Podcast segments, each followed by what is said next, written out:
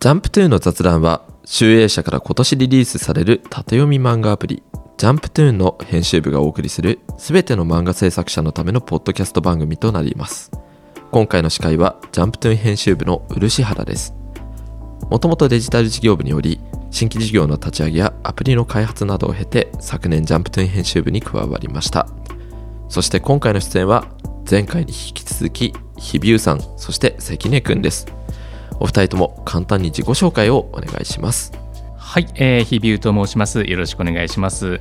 えー入社からヤングジャンプ編集部で、え5年ほど漫画とグラビアを担当してましておりまして、えーその後ライトノベルの編集部に移動いたしました。えーとダッシュ X 文庫というところでですね、いわゆるナロー系の異世界ファンタジーとかロマンスファンタジーみたいな小説を担当してそれのコミコミカライズのレーベルを立ち上げたりして、えー頑張っておりました、えージャンプトゥーン編集部には一昨年ぐらいから、えー関わっておりますよろしくお願いいたしますよろしくお願いします。そして関根くんです。はい、ジャンプトゥーン編集部の関根と申します。よろしくお願いします。えー職歴としてはコミック販売部という部署に配属されまして、えーヤングジャンプやジャンプスクエア、別冊マーガレットなどの販売を担当して、去年からジャンプトゥーン編集部に参加させていただいております。今、えー絶賛頑張って縦読みの漫画を作成中です。よろしくお願いいたします。はい、よろしくお願いします。今回も前回に引き続き、この3人で、おすすめのバトルウェブトゥーン、まあ、おすすめのバトルものについて語っていけたらと思うんですけれども、本編を始める前にですね、うん。せっかくなので、皆さんの思い出に残っている青春時代に読んだ名バトル。うん。うん、というのについてですね語っていこうかなと思うんですけれども。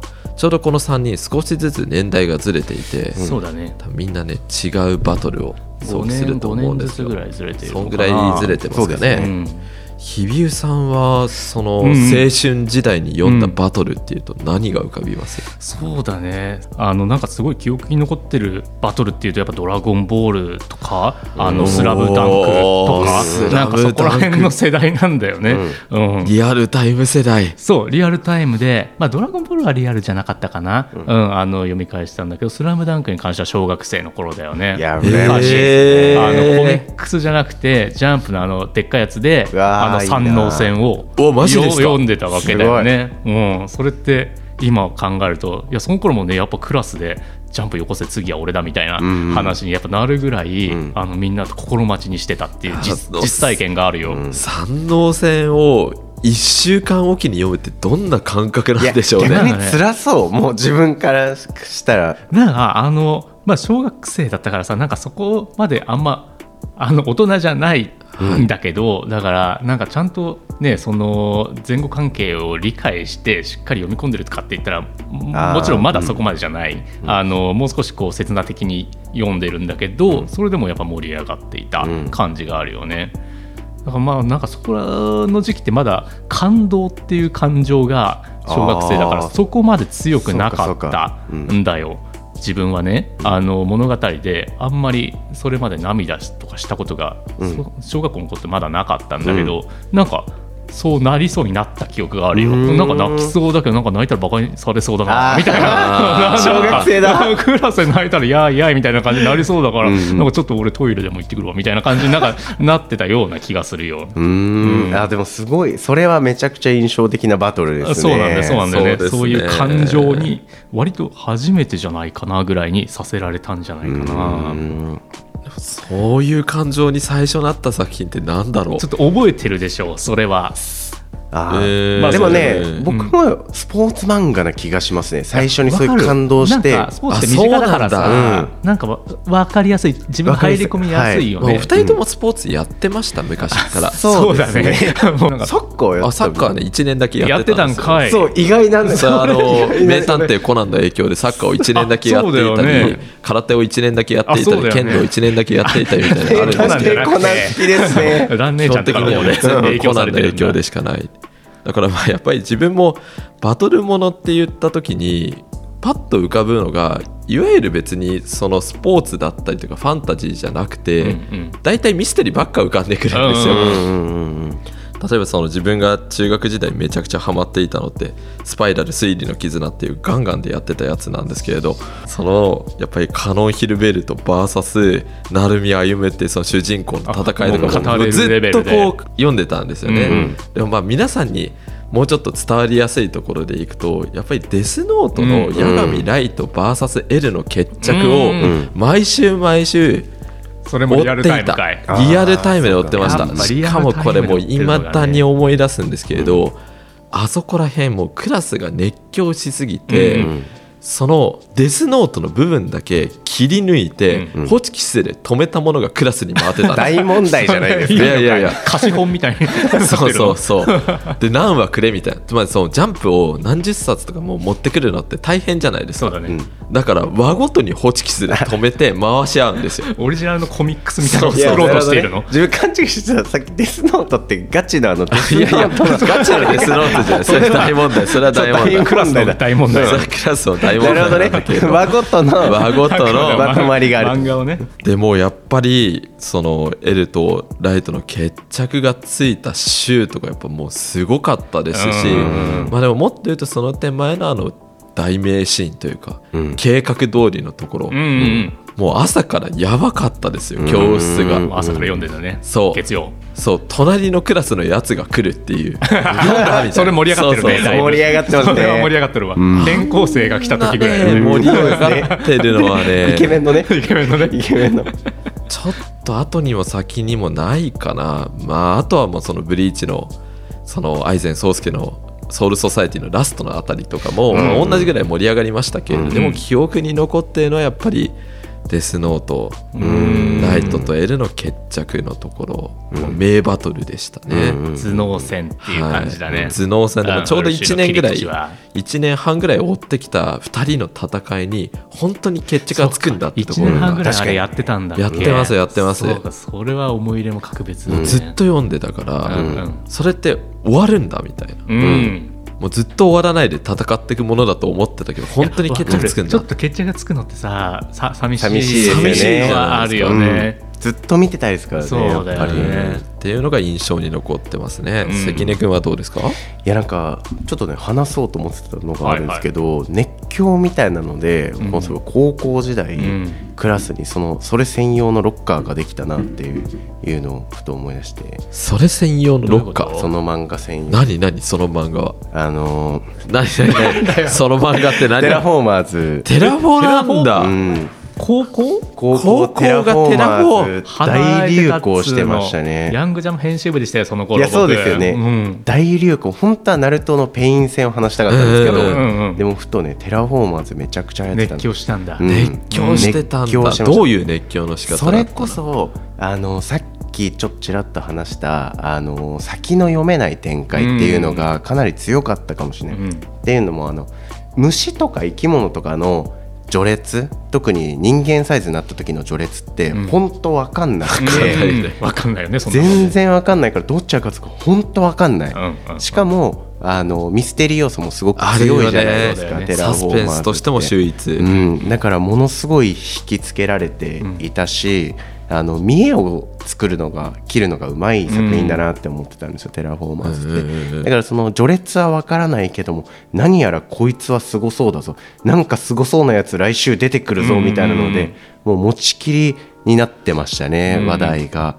だね、クラスが熱狂したっていうのはテラフォーマーズだったなっていうふうに思いますテラフだテラフォか、めっちゃ世代ですね。そうなんだね、うん。いや覚醒の感なんか感じますね。全員世代が絶妙に違いますね。うん。やっぱ関根は若いなって思いましでたもやっぱりこう青春時代に読んだバトルって覚えてますよ覚えてるしクラスが熱狂したって覚えてるね。あった。覚えてる。そう。クラスが熱狂したっていうのがありましたよ流行ねってたやつってあるもんね、うん。あのそれが世間の流行りと同じかどうかは別としてさ、マーズランキング1位が出てくるって。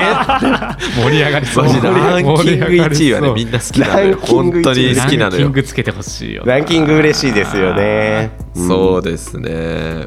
本当に確かにずっとバトルもの読んでたな。青春時代読んでたよね。やっぱねジャンプ読んでたもんね。そうジャンプなんだかんだね。僕だからそうジャンプで忘れないやっぱナルトが本当同世代。ね。そうだよね。いやいや俺だってナルトは世代ですよ。ナルト長い。しろね。うんうんでもだから今その縦読みの漫画読んでる人たちも将来になってそれを思い出す瞬間みたいなのが来るんですかね。でもクラスで盛り上がりやすそうじゃない、みんなスマホ持ってるからそうださ、あのまああくまで無料話数分はさアプリ入れてたら、うん。読めるわけじゃん。ででも待てば無料でずっと読めるから。そうそうそう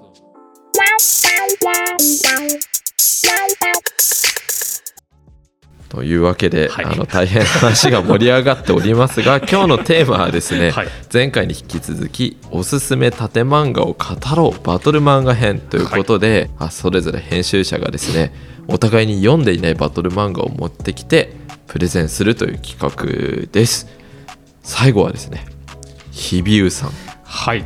なんですけれども、はい。日比喩さんのおすすめ漫画は一体何でしょうか、はい、えー僕が、えー今日お勧めさせていただこうと思ってたのは最近僕がハマってる不良担当不良、うん。よおね、お二人はまだ読んでないっていう話だったよね。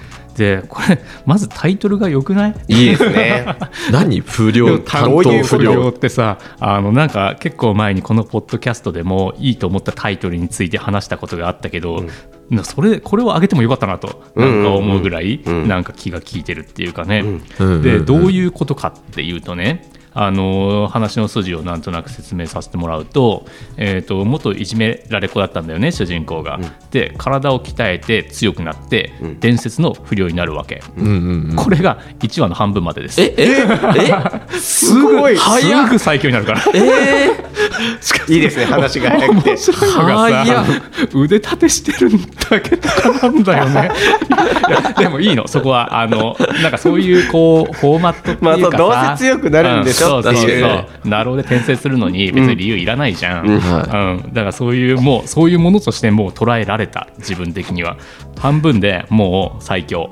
で、でそこからがあの他のあの作品と違うところになってくるんだよね。で最強になってあの伝説の不良となった主人公はなんか高校つ中退しちゃうんだけどそれで、で今はあの、まあ、しがないバイト君みたいな感じなの、なんか眼鏡もかけて武将はいひげも生えて、あのバイト先の店長にもちょっと舐められてるみたいなね、うんうんうんあのもう強いのをあのもう言ってない隠してる、うん。うん感じなんだよねででもあのまだいまだに伝説の最強の不良なわけ存在としてはね、そこに目をつけた政府が、政府？そう。政府出てくるんですか？政府ご公認だから。があのー不良で問題になってる学校に、そのあのーそいつを送り込むんだよね、あのそいつはもうあの主人公は19歳とかだからあのちょっと身分を隠して高校生のふりしてなんだけれども、だからそいつにあの不良の世界っていうのは弱肉強食力で序列が完璧に決まるから、お前がであの最強なんだから押さえつけてこいっていう、あの考え方でだから不良を担当する不良っていうのはそういう意味なんだよね。水戸黄門の門所をみたいなねトしたんですね。あのまあただ伝説のお前あお前はとかってあの、あんまりならない、うん。あんまりならない、へあーのそれよりもなんかあのシンプルに強く成り上がっていくようなお話、感じたのは鉄槌教師？はいはいはい。の教師を生徒にしたアプローチ。っぽい感じうんなのかなとかってね、近そうですね。そうそうそう、うん。あのなんか企画の理屈がわかるっていうかさ、うん。うん、なんかあの企画会議とかでも、うん。鉄槌教師の教師を生徒にしたバージョンでやってみましたとかって言ったらわかりやすい。うん。わかりやすい。話を聞こうかね非常に説明がわかりやすい。思うよね。いやだからそういうなんかねそのプレゼンもしやすいなとかっていうそういう視点でこう読んでいた感じですね、確かにでも話聞いてるとすごいこう、理解しやすい企画なんですけど、日比喩さんがそれだけめちゃくちゃ面白いって言っているのはうん。うん。何がポイントなんですか、とね主人公の美獣とあのお芝居。うおー。これがあのすごい。前回ねあの漆とか関根が言ってたのはあのこう設定が結構面白かったりね、うんバトルにアイディアがあったりみたいな方向性だったじゃん、頭の良さとかをね面白いって言ってたんですでこの作品についてはあのそこじゃない売りは圧倒的な美術とお芝居うんお芝居っていうのは何を言ってるかっていうと、はいあのやれやれって髪かき上げたりとかあの凶悪なさ笑みを今からはいお前を殴りに行くぞって言いながら片手で制服のネクタイを緩めてたりさバトル前に指をバキバキってこうはいストレッチしてたりとかさ、はいはい。怒った時にこう、髪で、ま、あの目が隠れてるんだけど片目だけ鋭く見えてたりうんとか、まあ、もっともっといいくらでもある。女子に褒められて面倒くさそうに頭をポリポリ描くみたいなのもあるし、はいあのそういうお芝居 みたいなのが全部絵になるんだよね。なるほどね。あのカラーリングの効果にもよ寄ってるんだけどそれは。うん。はいはい。だから大体こうそういう決めポーズって逆光でうん。なんか顔が暗くなって、うんうんなんか怖くなんかちょっと見えたりとか迫力たっぷりに見せてくるんだよね、なんかそこがねこう絵とカラーリングの相乗効果 Webtoon ならではのよりあの強みを見せてくれてるなというふうにん。なんかすごい思った。カラーリングも含めて絵になる絵にしてるみたいなことをすごく思いましたね、でもめちゃく絵のアイデアって超大事。1話のラスト、うん。めっちゃかっこいいめですね。っちゃかっこいいですね。た見ました。今僕もね手元で見て序盤を読んでたんですけれど。そうこうこうネクタイを緩めてお俺がやってみたかったことをそうそうそうそう。わかるそう。一回もやったことないけど人生で一回やりたいよね。ですね。うん。うん。さあ今から行こうかみたいな。このネクタイ緩める仕草いいっすね。そのポーズいっぱい出てくる。めっちゃやってますね。めっなんちゃやってる。かこの次の話とかでもネクタイ緩めてますね。ネクタイ緩めて。これがだから戦闘モードに入る入る時の。これ指一本でやってんのかっこいいですね。かっこいいよね。全部じゃなくて指一本でキュッて。キュッてやってしかもさちゃんちゃんとマッチョ？マッチョですね。めちゃマッチョじゃん、うん。でもこの仕草が1個あるかないかで全全然然違うよ全然ですね。そうなんだよ。だからささっき言ったようにバトル自体はそんなに特別なことはやらないわけ、うん。それでぶんぶん殴ってうん。倒してみたいな、あの喧嘩独学的ななんかそのスポーツをベースにしたバトルとかでも別にない、うん。ただただめちゃくちゃ力が強い。うん。うん。うん。ななんだこのパワーはみたいな感じでやってるんだよ。だからそのバトルのアイデアとかで見せてるんじゃない。この仕草でひたすら見せていくんだよね。仕草で見せる。それもセンスじゃない？確かに。セまあンスだけどバトル。真似できないことはない。そうですね、うん。バトルの意味ってねいろいろあると思うんです。勝って手に入れられるものとか、うん。うんこれ多分やっぱ学校内の格とかそう。かっこよさだからこういうところでもねつぶさにかっこよさとかをね格の高さをしっかり表現するのは。ちゃんとランクもありますよ。おー。1位が出てくるってたまらんでしょ。みん。な大好きなあねこれ設定のねあのまた面白いところは、学級クラスの1位のやつ、うん。クラスのトップのやつじゃない同士じゃないと喧嘩しちゃダメ？あーななんていうかな？この1組のうん。やつが2組のやつを殴っちゃいけないの、んうんトップ同士で話をしなきゃいけないの、ん。だからちょっとクラス対抗戦みたいなノリもあって、うん。だからちょっとそこもなんかあの捉えやすい。うん。捉えやすいよね、あのだからまず1年のクラスの中で、うん。あのトップを今やっていて、うん。でもあの3年のトップの噂がちらほら来てるわけよ、はい。はい舞い込んでるお前目つけられてるみたいなのがいたりして3年のトップの妹は主人公にちょっと目つけてはい。これも面白かったんだけど、あんた、あ調子こいてるらしいわね、みたいなことを主人公に言ってくるんだけど、え？って主人公の顔見たら、キャイケメンって言っちゃうんだよね。言っちゃうの。目があったら、キャイケメンって言って、なんかドドキドキしてるわけじゃないのよ。イケメンって言ったのはあんたのことじゃないんだからね、みたいなことをバッチリ言ってくれる即落。ち2コマみたいな即落ち2コマが最高に気持ちいいよ。スケットダンスみたいな ギャグでやってない。ギャグでやってませんよ。うん、これ真面目に言ってるから。いや、これでいいのよ。まあそうですねこれをやってよ。うんあのそうですよねごちゃごちゃ言わずにさ。分かりやすく気持ちよさがでも今聞いてるだけで伝わってうんいきたのでっぱいあるでしょ。ドストレートな気持ちよさ。しかも真似できないことはない。そうですうん、ね取り入れられないことはない。ううんんでこのね絵絵についてもさなんかすごいいいなって思っていて、ウェブトゥーンのこのいわゆる不良ヤンキー漫画なわけだけどさ、あの他にもいっぱいあると思うんだけど、大体黒髪で単発じゃないとかって思って、でなんか日本のヤンキー漫画を思い浮かべると結構金髪だったり、ね。なんかあのおしゃれ髪型だったりうん。なんかしてるような気がして、まあ、関根とさあの一回これ出そうかって言ってかぶってた悪い男。ああ、うん。もう、まあ、不良バトルなわけだけどさ、黒髪か単発、でなんかそれがこう Webtoon だとあの受け入れられやすい主人公のデザインなのかなとかっていうのも考えたりとか、というのもこう自分がねあの前やってた異世界ファンタジーっていうのはあの主人公のビジュアルっていうのは結構こう決まっているっていうか、うん。決まりがちですよね、うん、決まりがち。むしろぶっちゃけ寄せてたんだよね、うんうんうん。あのキリトさんを、SAO キリトさんをね。こうユニバーサルデザインとしてうん。それに寄せてたんだよ正直、うん、あの変なあの髪色とか変な髪型とかに特徴的だからってしないで、うん。あのあれに寄せましょう。黒髪で、あの単発でツンツンとかはあんまりさせないで、うん。みたいなね感じでやってたんだよね。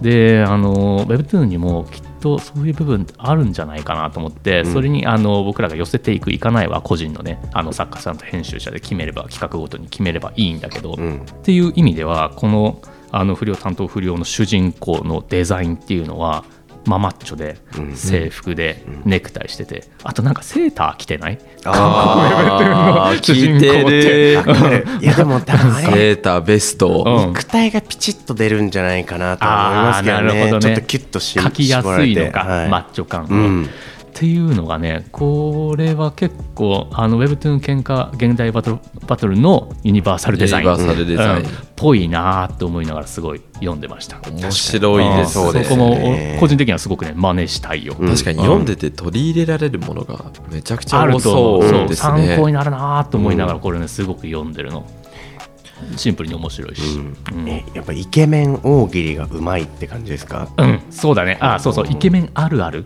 イケメンあるある。うんみたいなことをああのーかなりやってきてくれてる、うん。うん。のかな、うん。そこがバシバシバシって決めどころで決まってるから、うん。かっこいいんだよ。ぱ変なとこでやってないからさ、聞いてるんだよね。はい変なとこでやっても聞かないじゃん。そうですね。そうそうそう。決めどころでそれこそ引きの一コマとかをうん。しっかりそれでうん。決めてくれてるから、次も読もうかってなるんだよね、うんうん。で結構ね思うのがあのネガティブな引きはあんまり良くないっていうかさ、はい。あの主人公の活躍を予感させて引きなさいみたいなことうんを結構ジャンプとかでもさ言ってたと思うんだけど、はい。この編集部でもさ、うん。あの結構言ってるよくと思う話しますよく話すよね、はい。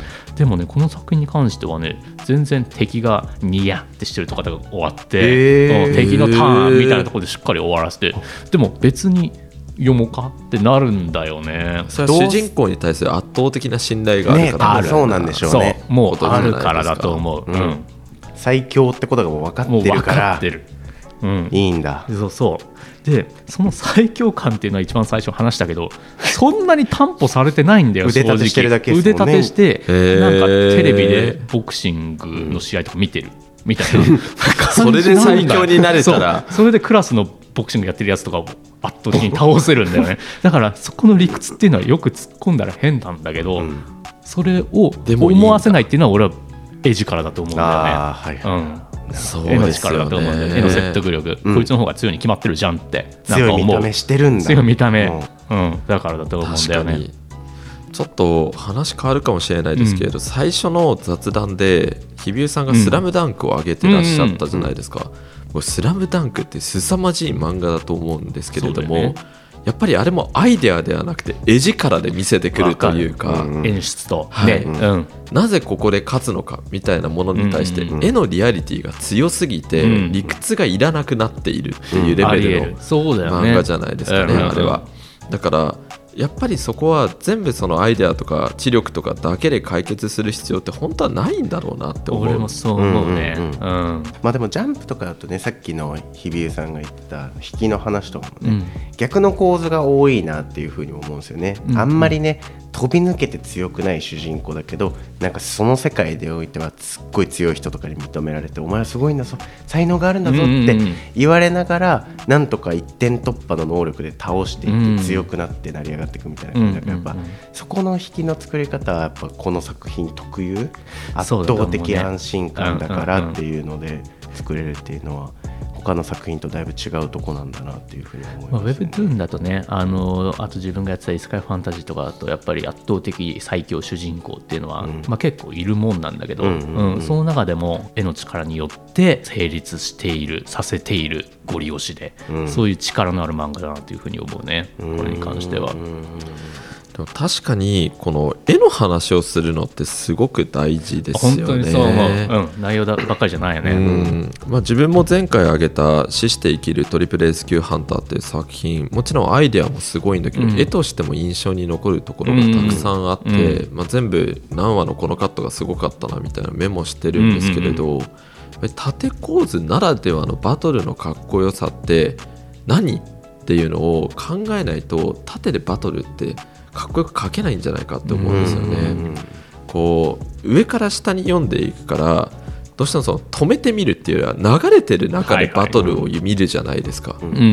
ちょっとその縦にスクロールされている動画の中でどうバトルをかっこよく見せるかっていう演出に近くなるのかなと思って、うん。でもそれって見開きの1枚の絵でこのかっこよさを見せるぞっていう思想とは結構違う気がしてるなんるほどですよね。ね。なるほどね。まあでも縦だからこそできるまあ長めのコマを取ってあげて、ダッシュしてるシーンとかねすっごく映えたりしますよね。なるほどなるほど。ダッシュしてるシーンとかうまく描くとんものすごく映えると思うし、まあ上から下に向かっての攻撃だったりとかね、うん。そういうのをうまく使っていけたらめちゃくちゃ一枚の絵として見開きみたいな感覚でかっこよくできたりするなって思う作品とかもすごくたくさんあるから、うんうんうん縦でしかできないバトルっていうのはやっぱあるなっていうふうに思ったりしますよね。うん、やっぱ色もついてるしさあのこの不良担当不良で面白いのはそのバトルシーンでもあるんだけど、やっぱえ効果？カラーリングの効果だと思うんだけど、殴った殴られた相手っていうのが本当に銃で撃たれたんかぐらいの あの効果がついている。だった効果、あとそのパンチはもうそれファンタジーで魔法を放つ時みたいな演出がついている。あの、わかる？青青い青く光ってるみたいなさ。はいはいみたいな演出がついていて、ん。すごそうすごそうに見えるのか。めちゃくちゃすごそうに色の効果あのめちゃくちゃ大事、うん、演出でついていて、ん。かつ書き文字もバキッみたいなのが、あのぶぶぶれてるのよ。集中線っぽくなっている、はいはいはいそれでスピード感がより出ている、うん。それって横開きだとそこまで書き文字をぶらしたりみたいなのってあんまやんないかもなとかって思って、そうですね。そうかもしれないですね。それも真似したいなって。こだわったてますねすねごく、そうなんだよ。だからやっぱりこう縦ならではのイケてる構図だったりとかイケてる効果みたいなものに対してうんきちんとここかっこいいなっていうのを分析していくのは、うんうんその作る上では相当参考になるなと思いますね。本当に。そう、うんうん効果っていう概念がやっぱり横開きの漫画にないからこの効果すげえなって思ったものを本当記憶していく記録していくって勢いでやらないと、うん。うんなんか結構忘れていきますよね。そうだよね、うん。その脳がない、うん。その頭を使ってこなかったから、かなんかねその不良担当不良読んでてもすごい途方もない気持ちになるんだよね、どんだけのファクターをディレクションしなきゃいけないんだろう今後っていう。ですね。すごいね遠い目になっちゃうね。そのバトル演出とかね絵とかうん色使い構図みたいなんで、バトルで勉強になるなって思うのがピッコマさんで読んでるんですけど、自分。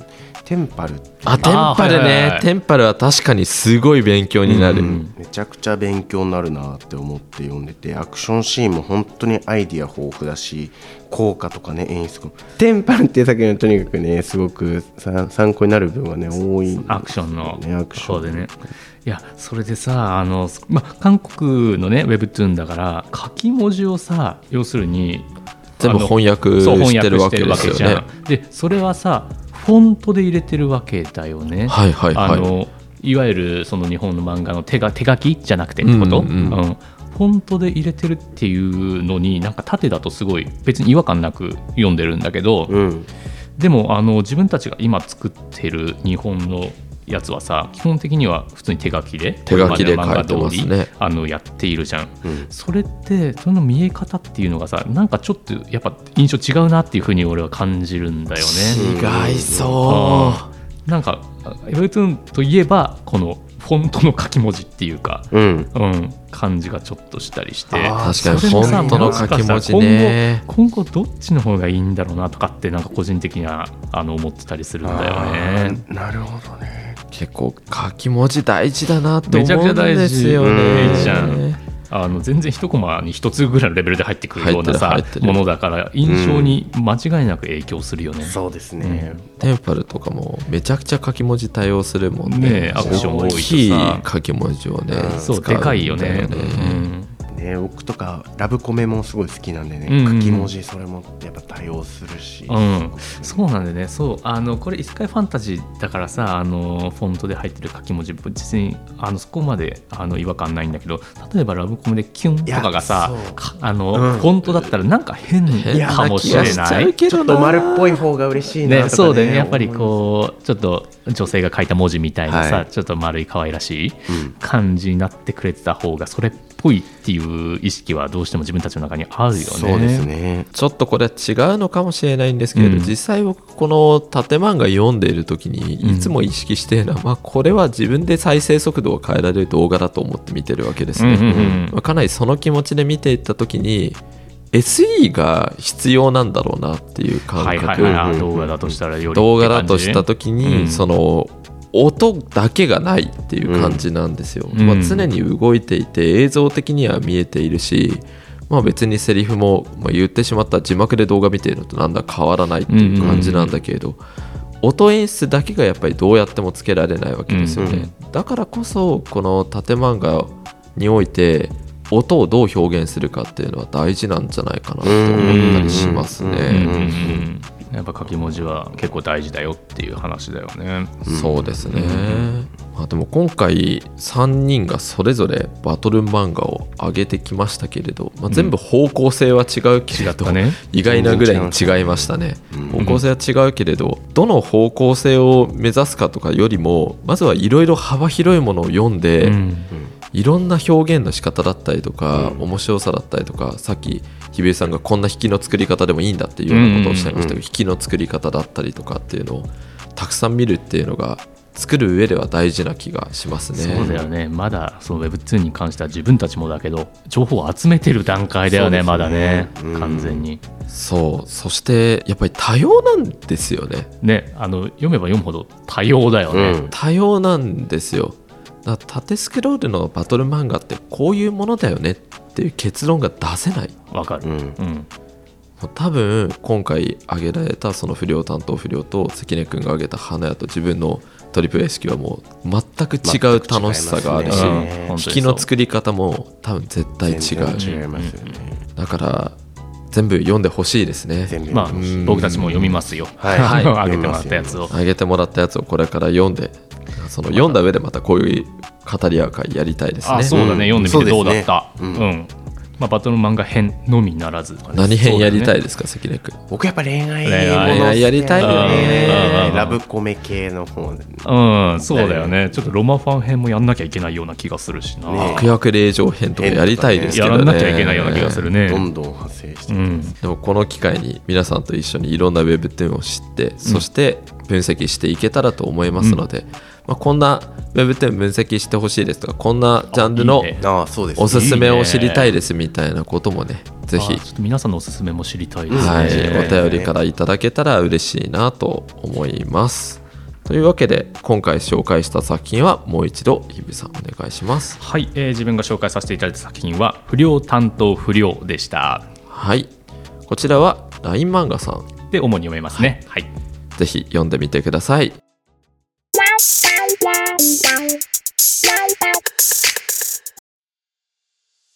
えー最後にジャンプトゥーン編集部では現在持ち込みを絶賛受付中です。公式サイトから持ち込みの仕方などご案内を差し上げておりますのでぜひいろいろな作品を持ち込んでいただけると嬉しいです。